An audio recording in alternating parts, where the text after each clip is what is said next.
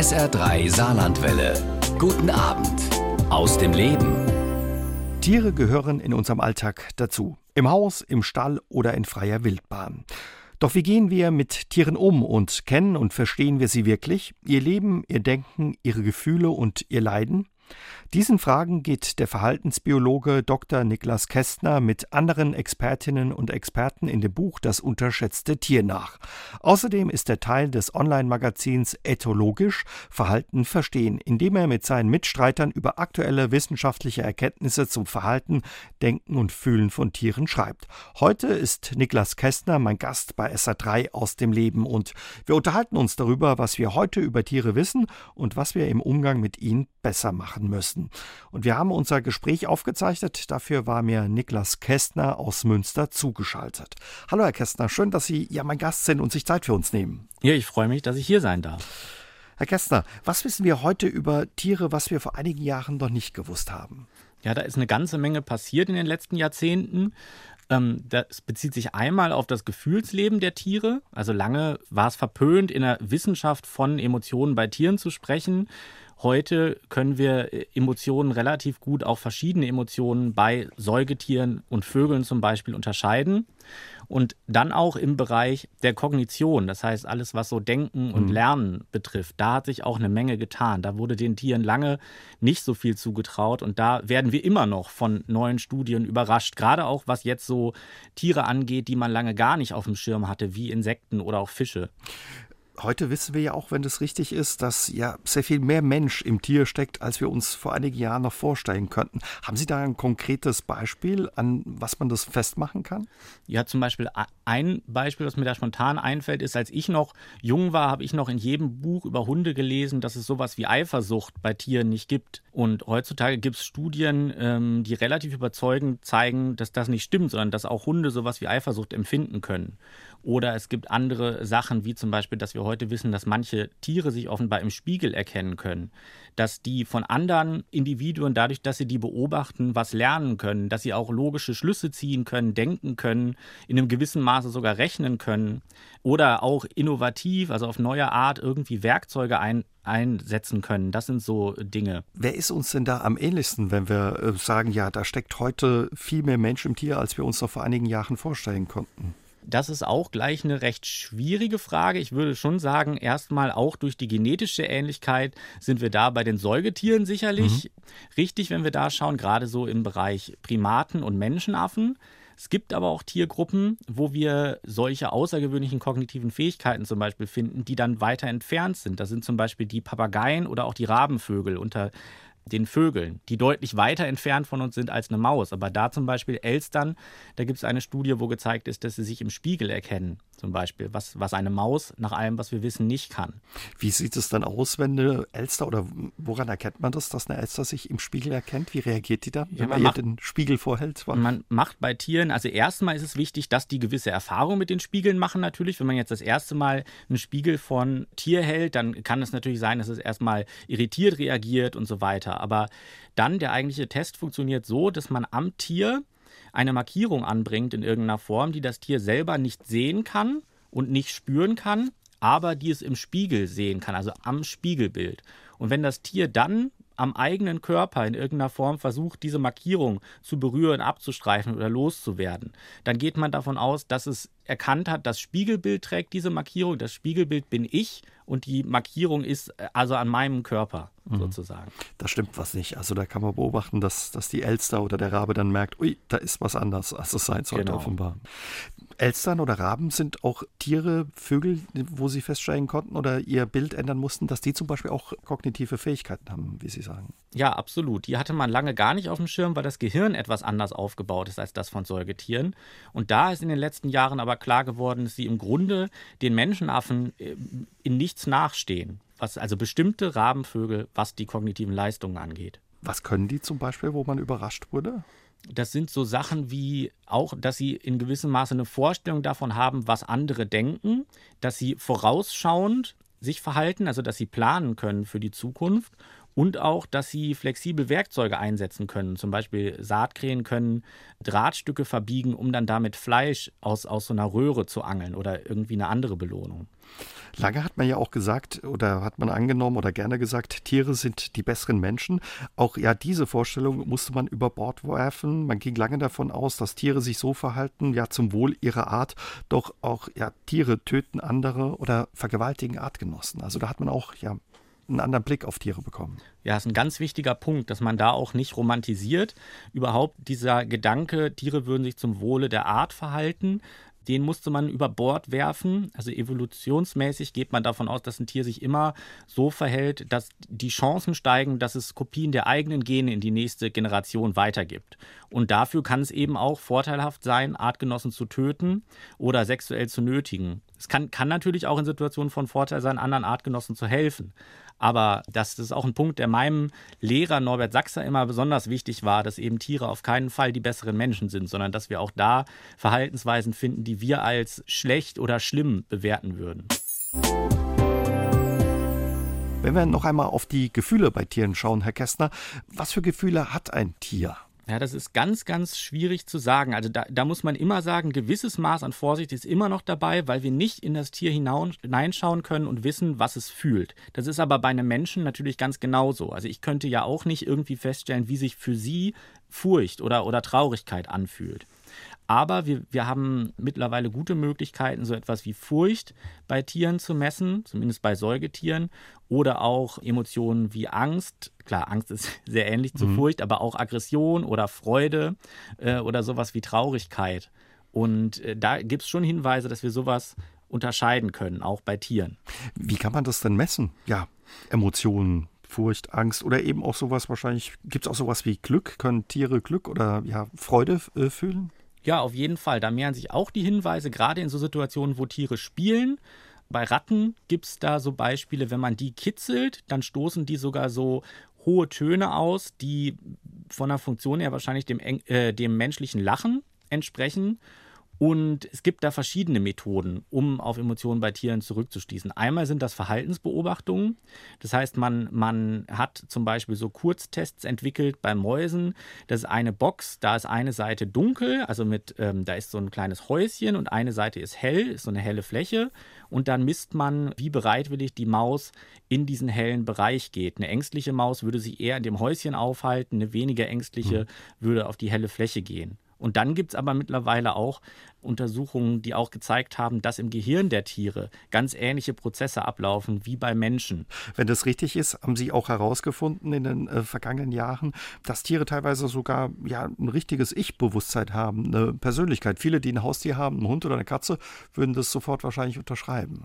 Ja, das sind jetzt zwei, zwei Begriffe, da muss man ein mhm. bisschen aufpassen. Also Ich-Bewusstsein geht einher mit diesem Spiegeltest. Also mhm. da wird oft gesagt, dass, dass ein sich erkennen im Spiegel ein Anzeichen dafür ist, dass ein Ich-Bewusstsein da sein könnte. Man darf das aber nicht gleichsetzen mit einem, mit einem Beweis dafür, weil da ist es ganz besonders schwer. Das ist sowas, ja, da müssten wir am besten uns mit den Tieren unterhalten können, um herauszufinden, ob sie eine Vorstellung davon haben, wer sie sind. Also das ist was, was man ganz, ganz schwer bisher absichern kann. Das andere ist die Persönlichkeit wiederum.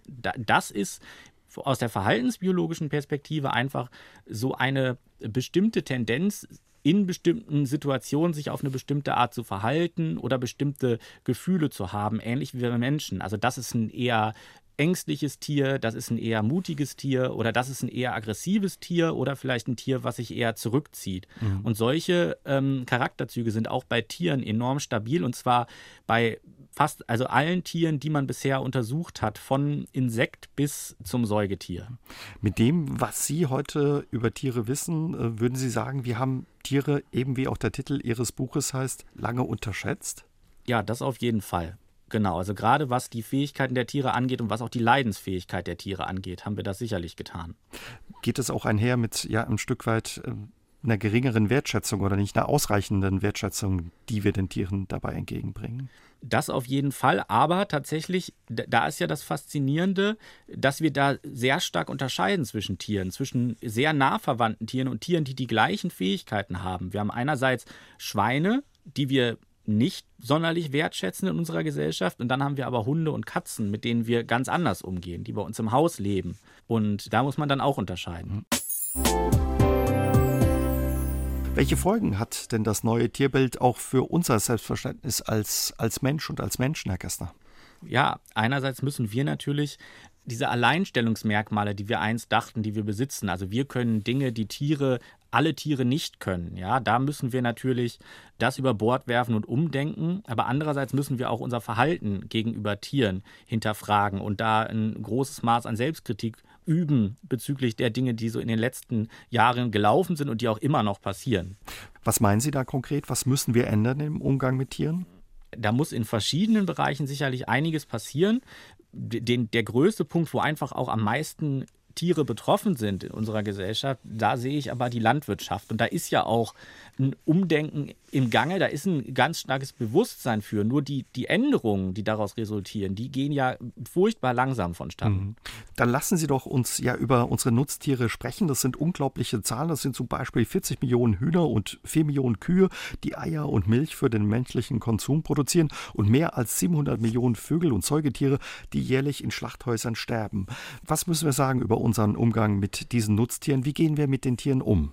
wir müssen uns erinnern, das sind genau Vögel und Säugetiere, also die Gruppen, wo wir eingangs drüber gesprochen hatten, dass wir da wissen, die haben Emotionen, die können Leid und Freude empfinden.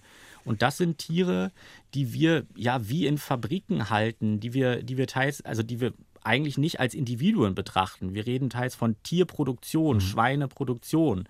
Das heißt, die Tiere werden ja nicht nur getötet, sondern die haben vorher auch Lebensbedingungen, die ja zu enorm eingeschränktem Wohlergehen führen. Leiden die Nutztiere oder leiden sie nicht? Doch, da kann man von ausgehen. Also, dass ein Schwein äh, in der Situation, wie es im Normalfall in Deutschland gehalten wird, transportiert wird und auch getötet wird, da muss man davon ausgehen, dass da Leid entsteht. Wie kam es überhaupt dazu, dass wir ja so wenig auf das Leid der Tiere Rücksicht nehmen? War das in der Vergangenheit mal anders? Ja, Jörg Louis hat da einen interessanten Beitrag in unserem Buch geschrieben und ähm, er sagt, die Anfänge dieser Massentierhaltung liegen so in der Mitte des letzten Jahrhunderts nach dem Zweiten Weltkrieg, wo dann so eine ja, Industrialisierung der Tierhaltung stattgefunden hat. Und er sagt, dass das befeuert wurde durch so eine wissenschaftliche Strömung, der Behaviorismus, der die Emotionen oder Gefühle bei Tieren ganz lange ausgeklammert hat und gesagt hat, wir brauchen die nicht, um das Verhalten zu erklären, was dann schnell gleichgesetzt wurde mit, die haben auch keine Gefühle. Mhm. Und da geht Herr Louis davon aus, dass das dazu beigetragen hat, dass man diese Industrialisierung der Tierhaltung rechtfertigen konnte. Herr Kästner, wenn wir jetzt wissen, dass auch ja, Kühe und äh, Schweine Emotionen haben, eben leiden häufig in der Form, wie sie gehalten werden, vielerorts in Deutschland, was für Folgen müssen wir daraus ziehen? Kein Fleisch mehr essen? Ja, das ist natürlich äh, eine schwierige Frage über die wir uns als Gesellschaft auseinandersetzen müssen. Es ist einmal, kann man natürlich sagen, kein Fleisch mehr essen. Es gibt aber auch durchaus die Position, Fleisch essen ist in Ordnung, wenn wir die Tiere vernünftig halten. Was ich sagen würde, was nicht geht, ist, dass wir einfach so weitermachen wie bisher, weil, und das beschreibt Herr Louis auch sehr gut, Umfragen mhm. ergeben, dass 94 Prozent der Leute zum Beispiel Aussagen zustimmen, wie wenn wir Tiere nutzen, dann müssen wir denen auch ein gutes Leben ermöglichen. Und das spiegelt sich aber nicht im Konsumverhalten wieder. Und da, natürlich muss, muss sich auch preislich was ändern, wenn wir dafür sorgen wollen, dass die Tiere ein besseres Leben haben. Und es muss auch einfach die Zahl der Tiere reduziert werden, damit das überhaupt möglich ist.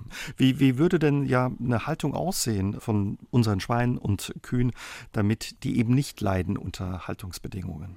Ja, das ist ein großer Forschungsbereich auch, die sogenannte Wohlergehensforschung. Das ist nämlich gar nicht so einfach, aus Menschenperspektive heraus zu sagen, so und so sieht das perfekte Tiergehege aus, sondern da muss man Untersuchungen machen. Was in den letzten Jahren klar geworden ist, ist, dass die für die Tiere auch Kontrolle über ihre Umwelt eine Rolle spielt. Das heißt, dass sie zum Beispiel wählen können, ob sie im Schatten stehen oder in der Sonne oder dass sie Möglichkeiten haben, auch Körperpflege zu betreiben, sich vielleicht an Bürsten zu reiben, sowas. Für viele Tiere sind Sozialkontakte wichtig, aber da ist, spielt auch eine Rolle, dass möglichst Platz ist, um einander auszuweichen. Mhm. Also dass man eben nicht so eine Riesenmasse auf kleinem Raum hält. Und da gibt es natürlich je nach Tier gibt es da verschiedene Ansprüche an die Umwelt. Es gibt ja auch viele Landwirte, die eben genau darauf achten, dass es ihren Tieren, Kühen, Hühnern und auch Schweinen gut geht. Was können Sie da beobachten, wenn die Haltungsbedingungen eben bessere sind oder optimaler für die Tiere? Ja, dann kann man das, merkt man das durchaus auch den Tieren an, dass zum Beispiel dann äh, Schweine Spielverhalten zeigen oder so Verhalten des Wohlbefindens oder dass sie sich wälzen oder rumtollen, wenn sie dann den Platz zum Beispiel dazu haben. Und ich denke, wenn, wenn Menschen das sehen, wird sie das auf jeden Fall auch berühren. Und wenn sie dann im Verhältnis wiederum ja die Mastbetriebe sehen, wo die Tiere 100 Tage alt werden und dann äh, geschlachtet werden und eng an eng stehen, dann ähm, sieht man da ganz eindeutig einen Unterschied. Mhm. Ist wahrscheinlich das Problem, dass viele von uns einfach keine Berührung äh, zu Tieren haben, äh, ja, zu Nutztieren, oder? Das spielt ganz sicher eine Rolle. Ich meine, klar, man muss immer aufpassen, dass man das nicht nur aus so einer emotionalen Perspektive sieht. Ne? Ich sehe jetzt, dem Tier geht's gut. Es ist äh, ähm, das wichtig, dass man das auch wissenschaftlich absichert. Aber in dem Fall sind die Unterschiede so gravierend, dass ich sagen würde, das äh, könnte auch ein, jemand, der nicht irgendwie verhaltensbiologisch mhm. geschult ist, beurteilen durchaus. Lassen Sie uns jetzt einmal auf unsere Haustiere schauen. Allein 11 Millionen Hunde, 16 Millionen Katzen leben in deutschen Haushalten. Um sie wird oft ja viel Bohai gemacht, sage ich mal. Es wird sich sehr liebevoll und fürsorglich um sie gekümmert, aber nicht immer zum Wohl der vierbeinigen Mitbewohner, die wir da haben. Auch ihnen fügen wir Leid zu. Welches Leid verursacht zum Beispiel falsch verstandene Tierliebe bei unseren Haustieren? Ja, da gibt es verschiedene Möglichkeiten. Einmal durch unser Verhalten, dadurch, dass wir die Tiere vermenschlichen und sie nicht ihren Bedürfnissen oder Ansprüchen entsprechend behandeln. Aber in großem Maße passiert es allein durch unsere Zucht, also durch die Züchtung von Rassen, die dann erhebliche Defekte tragen, also die, die zum Beispiel nicht richtig atmen können, die eine starke Neigung zu Rückenproblemen haben oder zu Taubheit oder zu Blindheit. Haben Sie da ähm, ein konkretes Beispiel? Bei Hunden kann man das gut beobachten. Genau, das sind bei Hunden zum Beispiel die kurznasigen Rassen wie französische Bulldoggen oder die Möpse, die gerade ja auch irgendwie wieder in Mode sind, weil, das kann man auch erklären, es gibt das sogenannte Kindchenschema. Und dementsprechend die durch ihre großen Augen, die gewölbte Stirn, die sorgen bei uns für so ein Niedlichkeitsempfinden. Und ähm, dadurch sind diese Hunde vermutlich sehr beliebt, aber gleichzeitig führt es bei den Tieren zu deutlichem Leid. Die haben oft Probleme mit den Augen, kriegen keine Luft, können sogar im Sommer, wenn sie sich überanstrengen, ersticken. Das wäre so ein Beispiel. Aber auch kurzbeinige Hunde, die zu Rückenproblemen neiden. Der Dackel, neigen. Ich, ne? Genau. Und ja, da gibt es auch noch andere, genau, aber beim Dackel ist es durch die Dackellähme auch besonders bekannt. Und es gibt aber auch so Sachen wie, dass oft mit bestimmten Fellfärbungen, so hellen Fellfärbungen, sowas wie Taubheit einhergeht. Bei Dalmatinern sind es auch die äh, blauen Augen, die dann oft mit Taubheit gekoppelt mhm. sind. Und das äh, nehmen wir alles in Kauf, damit eben ja die kleinen Vierbeiner so putzig aussehen und wir sie gegebenenfalls noch süßer finden, offenbar dann. Genau. Wobei ich weil, tatsächlich in dem Bereich mich noch frage, wie vielen Menschen das eigentlich bewusst ist, mhm. wenn sie so ein Tier kaufen, was sie da eigentlich tun. Sie haben es ja schon gesagt, also wir tun den Tieren damit keinen Gefallen, dass wir äh, sie teilweise da so vermenschlichen. Für viele ist ja ein Hund oder eine Katze sowas wie ein Familienmitglied. Was bedeutet das für die Tiere, wenn man die ein Stück weit zu vermenschlicht? Ja, erstmal die als Familienmitglied zu betrachten, finde ich absolut nicht schlimm, wenn es dann dazu führt, dass man äh, sie entsprechend behandelt. Nur es sind natürlich so Sachen, wenn man anfängt, sie irgendwie im Kinderwagen rumzufahren, anstatt dass sie laufen oder wenn man äh, den Tieren auch keine Rückzugsmöglichkeiten bietet, sondern den ganzen Tag irgendwie sie herzt oder umarmt, obwohl sie das vielleicht gar nicht wollen, da wird es dann immer bedenklich. Also da sollte man immer das Wohl des Tieres im Blick haben und so ein bisschen auch daran denken, dass es ein, eine eigenständige Persönlichkeit mhm. mit eigenen Bedürfnissen ist. Mhm. Welche Konsequenzen sollten wir denn daraus ziehen, wenn wir jetzt bei den Haustieren bleiben? Sicherlich muss da noch etwas mehr Aufklärung passieren. Da kann man in so eine Richtung denken wie so eine Art Hundeführerschein, den es ja teilweise schon gibt, oder zumindest, dass irgendwie ein bestimmter Kurs absolviert werden muss.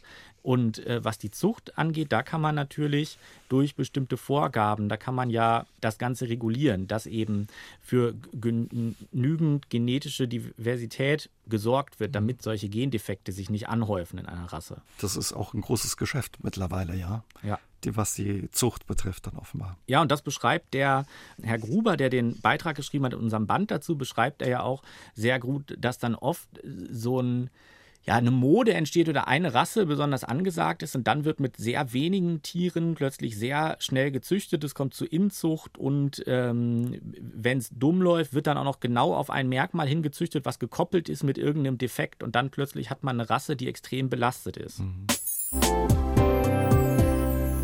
Wann hat Sie zuletzt ein Tier überrascht oder beeindruckt, Herr Gessner?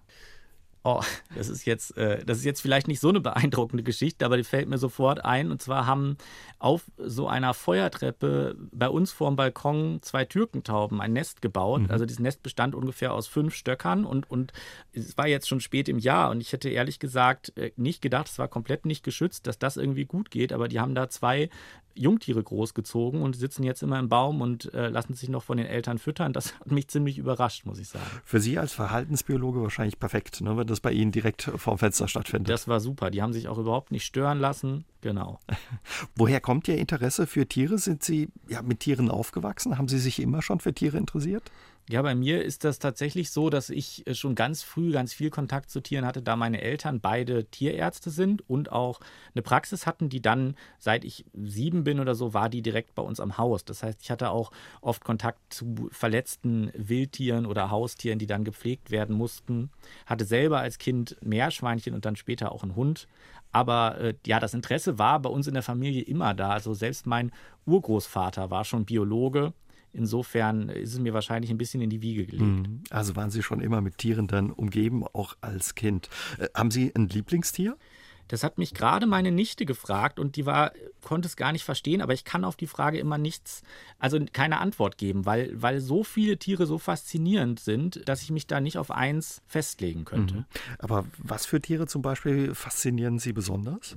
Also ich kann mich da tatsächlich, es klingt komisch, für jedes begeistern, wenn man nämlich genau hinschaut. Also gerade auch solche, die man, die man teilweise unterschätzt. Also wenn man sich einmal bewusst macht, wie zum Beispiel so ein Ameisenstaat funktioniert dann, dann ist es auch ungeheuer faszinierend. Oder gerade das hat mich auch sehr überrascht. Da haben wir auch in unserem Magazin über eine Studie berichtet, wo Rochen rechnen können. Mhm. Also es wurde getestet, können Rochen rechnen und, und die konnten eben plus eins und minus eins rechnen. Das sind so Sachen, die mich dann auch durchaus faszinieren. Aber ich muss schon sagen, dass ich den Säugetieren und Vögel mich irgendwie oft sehr nahe fühle, gerade auch was so dieses Brutpflegeverhalten der Eltern angeht mhm. und so weiter. Aber lassen Sie uns bei den Rochen äh, bleiben. Jetzt haben Sie uns neugierig gemacht. Wie können die rechnen? Wie funktioniert das? Ja, das ist ein Versuch, der auch mit Bienen durchgeführt wurde vorher schon. Und zwar ist es total geschickt. Und da wird den Tieren erst, werden denen zum Beispiel Beispiel zwei blaue Punkte gezeigt und anschließend müssen Sie wählen zwischen drei Punkten und einem Punkt. Und dann werden Sie immer belohnt, wenn Sie zu den drei Punkten schwimmen. Das heißt, blau, die Farbe, lernen Sie zu verknüpfen mit, Sie müssen plus eins rechnen. Mhm. Wenn zwei gelbe Punkte gezeigt werden und hinterher werden dann drei und einer gezeigt, dann müssen Sie zu dem einen Punkt schwimmen. Also gelb heißt minus eins. Und dann zeigt man denen eine Punktzahl, weiß nicht, zum Beispiel jetzt vier Punkte, die Sie vorher noch nicht gesehen haben, vier blaue Punkte. Und dann schaut man, schwimmen Sie dann zu den fünf blauen oder zu den drei blauen. Jetzt kann man natürlich sagen, okay, die lernen einfach nur bei Blau schwimme ich anschließend einfach zu dem Feld mit den mehr Punkten und bei Gelb schwimme ich zu dem Feld mit den weniger Punkten. Da gibt es dann auch noch eine Kontrollbedingung, da wird es aber, glaube ich, zu kompliziert, mhm. wenn ich die jetzt erkläre. Äh, aber ich kann es ja trotzdem einmal machen. Da zeigt man dann zum Beispiel vier blaue Punkte und zeigt dann aber fünf blaue und sechs blaue. Und dann sind die Rochen aber tatsächlich zu den fünf Blauen geschwommen, also nicht zu den, einfach zu der größeren Anzahl der Punkte, sondern sie haben genau plus eins gerechnet. Also das zeigt, sie können offenbar dann rechnen oder sie können rechnen. Genau, in einem gewissen Rahmen natürlich. Ne? Plus eins, minus eins, die werden jetzt nicht fünf mal neun rechnen, Vermute ich zumindest. wie, wie, sieht Ihr Alltag als Verhaltensbiologe aus? Haben Sie auch heute noch viel Kontakt mit Tieren? Sind Sie viel unterwegs oder wie müssen wir uns das vorstellen? Tüfteln Sie im Labor oder? Ja, ich bin tatsächlich nicht mehr selber als Forscher tätig. Das heißt, den Bereich habe ich so vor gut anderthalb Jahren verlassen und bin eher in die Richtung Wissenschaftskommunikation gegangen. Habe ich auch mit meinem Kollegen ein das Magazin gegründet, ethologisch, und arbeite jetzt als Online-Redakteur im Fachbereich Biologie an der Uni Osnabrück. Das heißt, der Kontakt ist immer noch da, mhm. aber ich selbst arbeite nicht mehr aktiv als Forscher. Trotz alledem haben Sie in Ihrem Alltag begleitet Sie heute noch ein Tier? Haben Sie Haustiere heute noch? Nein, ich selbst habe keine Zeit. Ich wohne jetzt in einer, in einer relativ kleinen Stadtwohnung und habe sehr viel zu tun. Das heißt, mhm. da habe ich nicht das Gefühl, dass ich einem Tier gerecht werden kann. Ich habe aber das Glück, dass meine Eltern sich wieder einen Hund angeschafft haben vor ich glaube, zwei oder drei Jahren. Und da äh, bin ich immer wieder eingespannt, den zu betreuen, wenn sie nicht da sind und so weiter. Das heißt, den Kontakt habe ich noch und das genieße ich dann auch sehr. Oder eben gibt es ja dann noch sowas wie die Tauben, die vor Absolut. ihrem Fenster dann nisten. Ja. Wir haben vorhin drüber uns unterhalten, ja, was die Tierhaltung für Nutztiere bedeutet. Wenn wir mal auf unsere Zoos schauen, es gibt viele Zoos in Deutschland, auch in Europa, weltweit. Was bedeutet Zoohaltung für Tiere, für Wildtiere? Das ist ein, ist ein ganz, ganz spannendes Thema. Da hat sich in den letzten Jahren auch einiges getan. Da wird sich aber auch noch mehr tun müssen. Und äh, wenn wir darüber reden, Sie haben gefragt, was, was mhm. bedeutet das für Tiere, dann ist spätestens wieder der Punkt erreicht, wo wir gucken müssen, Tiere ist ja ein Sammelbegriff, den wir haben für alle Tiere außer dem Menschen sozusagen. Da muss man aber natürlich unterscheiden. Für unterschiedliche Tiere, und damit meine ich für unterschiedliche Arten erstmal, bedeutet der Zoo unterschiedliche Dinge, weil die Arten unterschiedliche Ansprüche an ihre Umwelt haben. Wenn wir mal auf Elefanten oder, oder Löwen oder Nashörner schauen. Genau, Elefanten sind ein gutes Beispiel dafür, wo es auch bei der Zoohaltung massive Probleme gibt. Es gibt aber auch Arten, denen scheint es im Zoo nach allem, was wir sehen können, prächtig zu gehen. Zum gibt, Beispiel? Mhm. Ich kann es einer anderen Tiergruppe erklären. Bei mhm. Raubtieren gibt es gute Untersuchungen, die zeigen oft im Zoo so Bewegungsstereotypien, nennt man das. Das ist dieses, das hat bestimmt, haben wir es alle schon mal gesehen, wenn ein Tiger zum Beispiel immer von links nach rechts im Gehege läuft, immer auf dem gleichen Pfad und teilweise die Pfoten auf die gleichen Stellen setzt. Und da gibt es eine Untersuchung, die zeigt, dass die Wahrscheinlichkeit dafür zunimmt, abhängig von der Strecke, die die Tiere in der freien Wildbahn laufen und von dem Streifgebiet, das sie da haben. Das heißt, Tiere, die in der Natur auf einem engeren Raum auch leben und wenig Strecke am Tag machen, die scheinen im Zoo dann weniger Probleme zu haben, wenn der Raum begrenzt ist. Mhm. Also das sind dann wahrscheinlich kleinere Tiere auch einfach. So Tiere wie, wie eine Raubkatze oder ein Elefant, die legen ja schon große Strecken in freier Natur zurück. Ganz genau. Hm.